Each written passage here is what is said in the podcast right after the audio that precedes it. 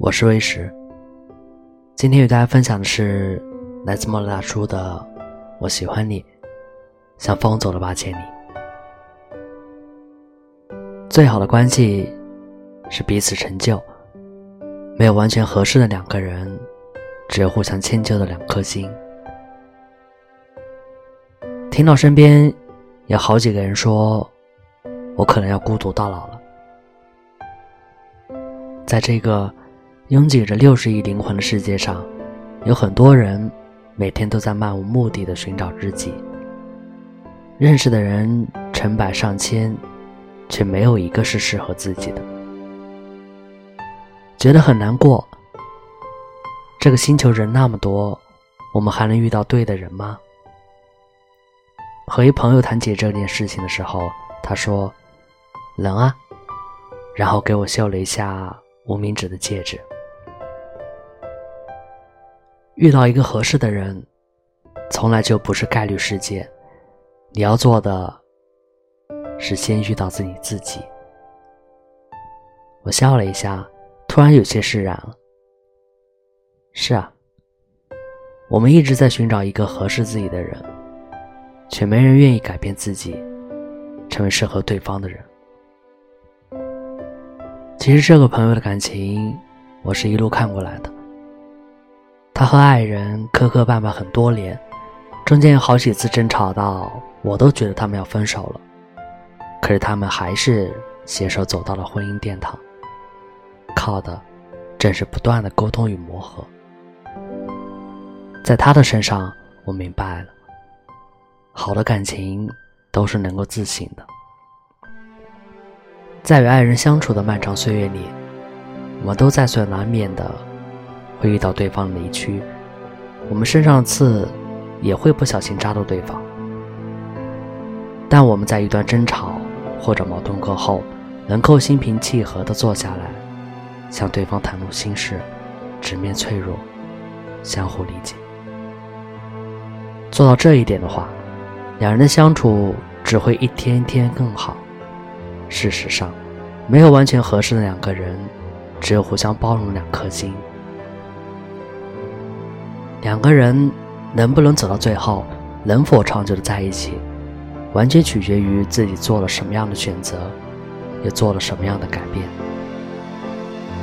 很多人都有这样的一种感觉，就是在恋爱一段时间后，会觉得对方哪哪都看不惯。真的是对方变糟糕了吗？其实也不是，只是两个人相处久了，这些细节就容易被放大了。说到底，会产生这种感觉，还是两个人缺乏沟通，缺乏与对方一起变好的耐心。很多时候，你觉得他不够懂事，不够好，但是你想，他也是第一次和你谈恋爱。刚开始的时候，什么都不会。关于爱情，关于你，真正的爱人不是你捡个大便宜、不劳而获从天上掉下来的，而是你要给他时间，让他学会如何爱你。同样，你也要学会用更好的方式去爱他。很多情侣都不知道感情是如何变淡的。其中一个很大的原因，就是当出现隔阂和埋怨的时候，却从来不对对方谈起。事实上，这种在爱里的沉默，才是对爱最大的伤害，只会让对方的缺点进一步扩大，直到毁掉两个人的关系。没有谁天生就适合到足以共度一生，即使是一点灵犀的爱，也并非无师自通。绝大部分让人羡慕的爱情都没有看起来那么简单，更多的是凭借两个人的不断努力、不断磨合变好的。比如，他不喜欢我熬夜，我就不熬夜；不喜欢我总玩游戏，我就少玩；我不喜欢他小气，他会逐渐懂得体谅；不喜欢太瘦，他会和我一起吃肉。爱情本来就是两个人的事儿，要同步的爱和前进。如果只是一个人在努力，那就是徒劳。人无法学会改变，跟谁恋爱都不合适。在莫娜的心目中，最合适的两个人应该是互相赋予的。刚开始相处的时候，的确会因为性格和生活方式产生一些争执，这是很正常的。毕竟我们都是和对方的缺点过日子。但到了后来，他接受你的不完美，你也看遍他的瑕疵，在认识完整的对方之后，你们依然愿意长久又深情的在一起。只有这样，才能把婚姻过成恋爱的样子。所以你要相信，总会有那么一个人会为你改变，会为你放弃一切为爱情设定的条条框框。你为他妥协，他也为你心软。在他一天天努力变成好丈夫的同时，你也在一天天变成更好的妻子。在我看来，这就是最好的爱情。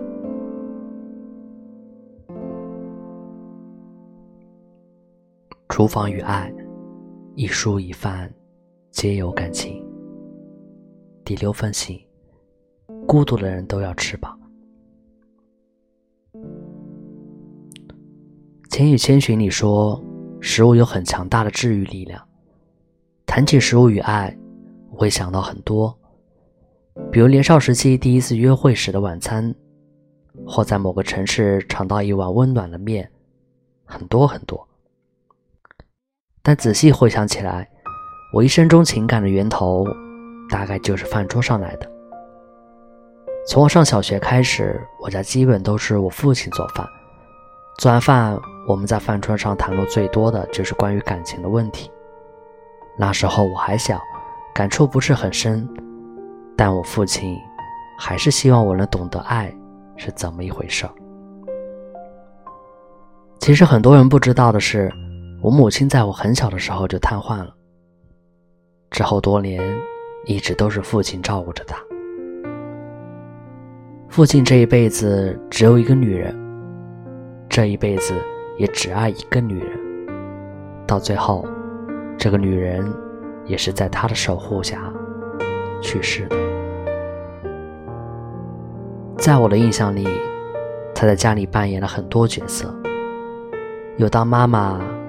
又当爸爸，有当老师，有当保镖，然后又当厨师。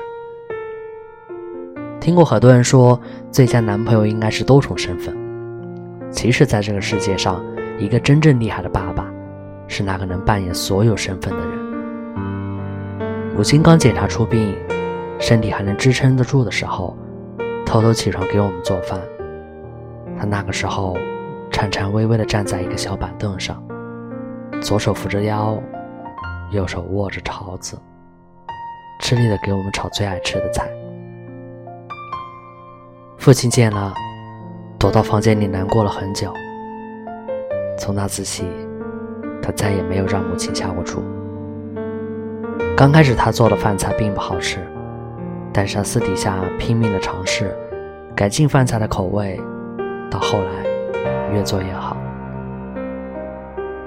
我还记得，尽管我父亲无微不至的伺候，母亲还是会撒娇，因为他对父亲的这种信任是很坚定的，非常坚定。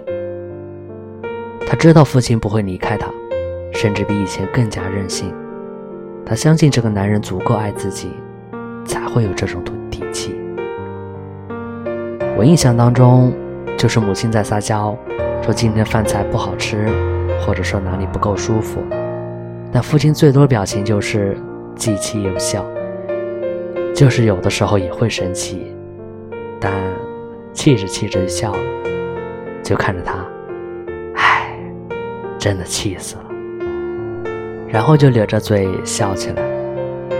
我曾经问父亲一句话：“爸，是不是你有的时候也苦中作乐呀？”父亲回答我：“没有啊。”从来没觉得苦，照顾亲人，照顾家人，让我觉得很开心，很满足。父亲对我的这种影响也非常深，他在饭桌上对我的情感教育和情感灌输，那叫饭桌情感。他的每句话，如何对待爱的人，如何照顾他们的味觉到温暖他们的内心，都是有学问的。父亲常说：“人都活一辈子嘛，各有追求。有人要玩一辈子，要享受，要风光，要出名，要赚很多钱。